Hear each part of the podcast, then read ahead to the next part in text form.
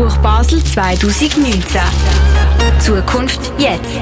Das internationale Literaturfestival mit Autorinnen und Autoren aus der ganzen Welt auf Radio X.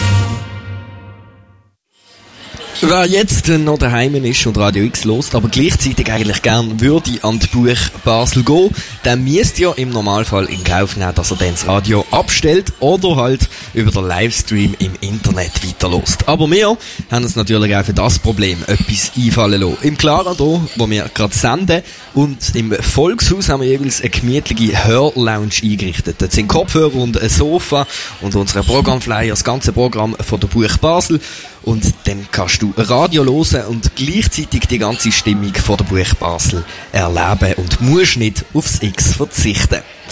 Wir haben einen weiteren Autor bei uns. Der Juan Guse hat auf unserem Interview-Sofa Platz genommen und schwätzt jetzt mit dem Mirko Kampf zusammen über sein Buch Miami Punk. Zuerst hören wir aber, wie gewohnt, wer der Juan Guse genau ist.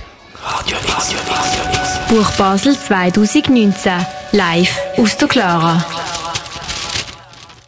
Juan Escuse. Juan Escuse wurde 1989 in Seligenstadt geboren. Er ist ein deutscher Autor mit argentinischer Abstammung. Juan Escuse absolvierte an der Universität Hildesheim zunächst einen Studiengang in kreativem Schreiben. Anschließend begann er neuere deutsche Literatur und Soziologie an der Universität Hannover zu studieren. 2012 gewann Juan Escuse für seine Erzählung Pelusa im Alter von 23 Jahren als einer der jüngsten Teilnehmenden den Berliner Literaturwettbewerb Open Mic Sein. Sein erster Debütroman Lärm und Wälder erschien 2015. Darüber hinaus war er Mitherausgeber der Literaturzeitschrift Bella Trist und Teil der künstlerischen Leitung des Literaturfestivals Prosa Nova 2014. Juan Escuse ist verheiratet und lebt in Hannover. Juan Escuse, äh, schön bist du hier. Wie ist das eigentlich, wenn man sich so mal in der Third-Person-Perspektive hört? Äh, ja, ist immer bizarr, aber ich finde es eh bizarr bis heute, auch wenn ich jetzt schon ein paar Jahre im Geschäft bin, dass sich Leute dafür interessieren, was ich so mache. Äh, von daher ist es eigentlich immer irgendwie absurd, wenn Leute über einen reden, ja. Ja, also mehr als interessieren. Äh, Marion Regenscheid von der Buch Basel hat gestern dein über 600 langes Buch als ein bisschen crazy gelobt. Mhm. Ähm, und du kommst damit ja durchaus äh, von äh, ja, Event zu Event. Äh, gestern an der Eröffnung hast du nachher noch im Jazz Campus äh, eine Performance, Komposition mit den Jazzstudenten dort gemacht.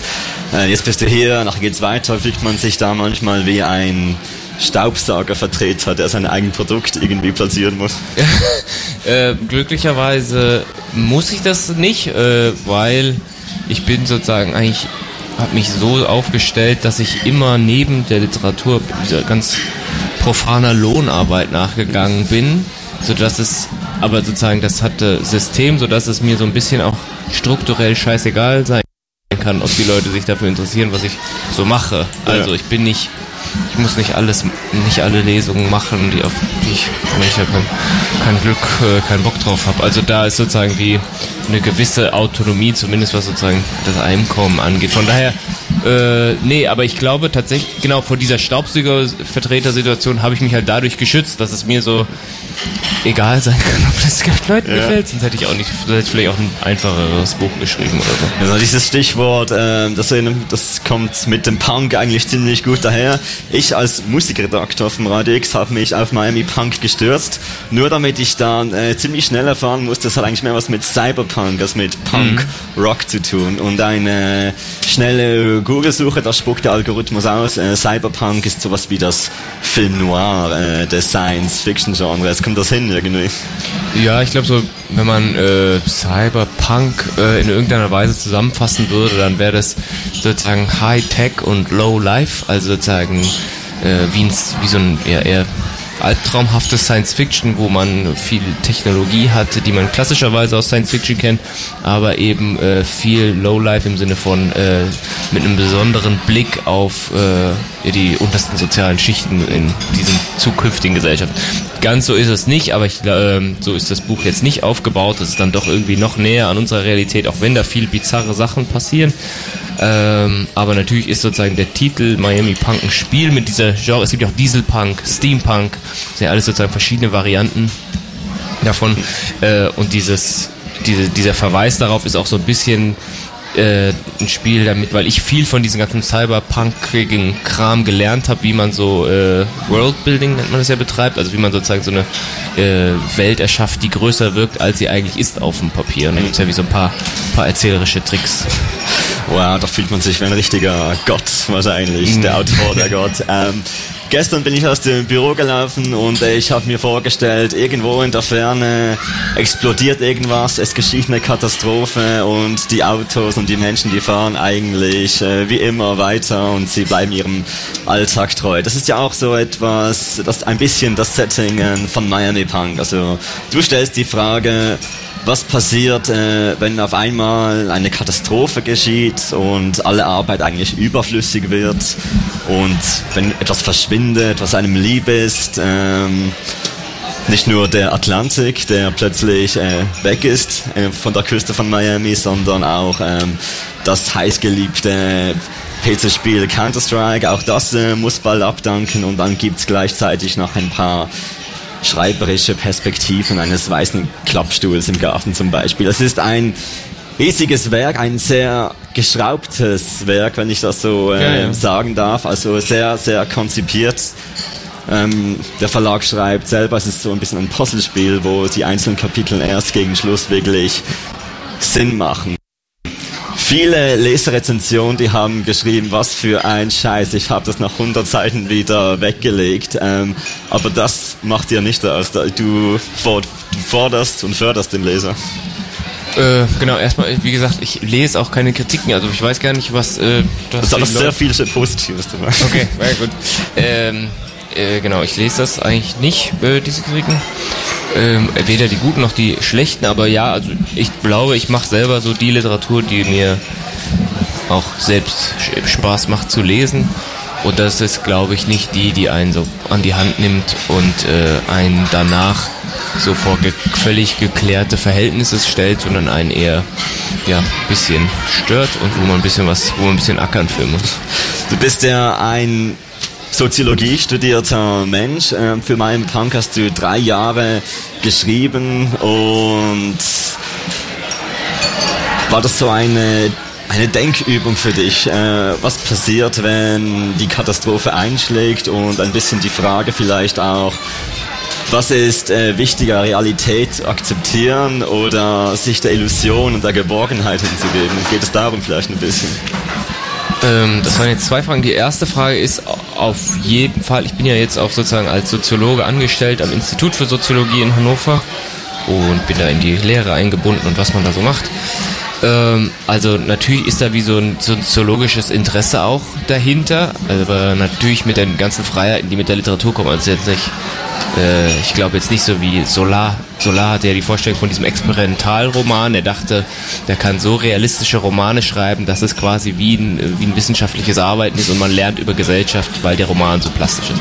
Davon gehe ich nicht aus, aber trotzdem sind so ganz viele soziologische Grundfragen äh, da drin verarbeitet wurden und dann in Settings, Fra äh, Figuren oder Handlungsstränge äh, umgewandelt. Also zum Beispiel äh, den Stellenwert von Arbeit in Gesellschaft und so weiter oder Genau. Und wie Leute eben, und das ist die Antwort auf deine zweite Frage, äh, wie Leute nämlich mit dem Verlust von äh, Sinn umgehen, also oder von eher von Strukturen oder Tätigkeiten oder Personen, die sinnstiftend sind für sie. Und äh, das war auch der Grund, warum ich sozusagen als Grundsetting äh, der Stadt Miami den Atlantik weggenommen habe, weil man dadurch eine ganze Stadt sozusagen in diese, in diese Sinnsuche stürzt. Und genau, das ist so ein bisschen die erzählerische Prämisse und auch das, ja, wenn man das so sagen kann, soziologische Interesse.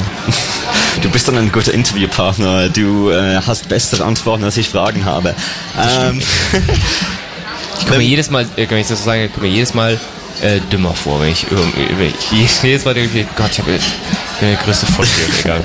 ähm, ja, also wer das Buch lesen will, ähm, er hat eigentlich ganz viele verschiedene Geschichtsstränge, die sich da irgendwie hineinbohren. Man hat die Programmiererin Rob, Robin, man hat den die ich, den Ich-Erzähler, den äh, Counter-Strike-Spieler, der mit seinem E-Sports-Team das letzte Turnier spielt. Äh, es gibt zwei, also es gibt eine staatliche, fast Polizeigruppierung, die aufräumen will. Es gibt eine spirituelle Gruppierung. Mhm. Es gibt äh, Einzelpersonen. Es gibt den Hausmeister, wo du äh, beschreibst, wie langweilig diese Gänge eigentlich sind, die er aufräumen muss. Ist das schwierig, äh, Langeweile zu schreiben oder wolltest du das überhaupt? Es sind ja ganz viele verschiedene Milieus, die du da beschreibst. Was war das Schwierigste? Äh, boah, das Schwierigste war, also sich Zeug auszudenken, fällt mir relativ äh, leicht. Also der kommt, oder beziehungsweise ich habe das, ja, wie gesagt, viel von äh, Science Fiction gelernt. Ähm, da sozusagen an der, an der Fiktionsschraube zu drehen.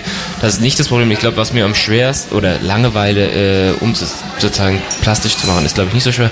Was mir am schwersten fiel und weil ich da einfach nicht äh, von Haus aus gut drin bin, ist für die unterschiedlichen Handlungsstränge, damit die sich unterscheiden, dass die einen eigenen Sound haben. Also sozusagen mhm. Sprache zu finden, die äh, ja, die sich einfach distinguiert, weil wenn man so 50 Figuren in einem Buch hat, und davon sind jetzt, sag ich mal, zwölf sehr wichtig, äh, kann man, oder es ist, glaube ich, echt besonders ätzend zu lesen, wenn die dann auch alle gleich klingen.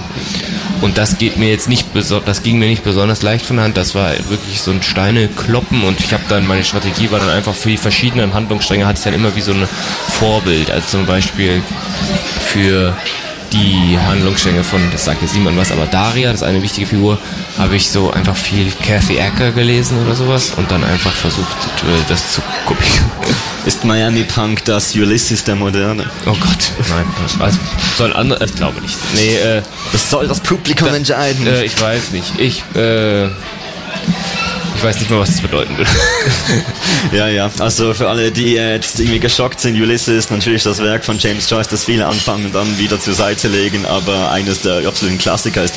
Ähm, Juan, Guse, lies doch noch ein Part aus deinem Buch vor, damit die Hörer einen Eindruck von einem einem Abschnitt des Buches bekommen. Wo sind wir? Genau, ich lese jetzt, es gibt, äh, du hast es schon erwähnt, diese Figur ist eine der zentralen Figuren, die heißt Robin und sie ist so eine experimentelle, avantgardistische Videospieldesignerin. Also sie ist Künstlerin, äh, aber eben nicht mit klassischen Künsten, sondern mit Videospielen. Macht eher so Videospiele, die sehr also nichts mit konventionellen Videospielen zu tun haben.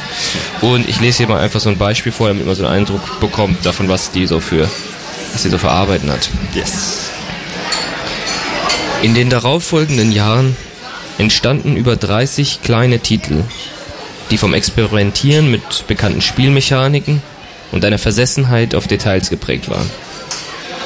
In der Regel dauerten diese Titel selten mehr als eine Stunde und das auch nur, weil die Spielerinnen eine Weile brauchten, um zu begreifen, wie die ganze Mechanik funktionierte.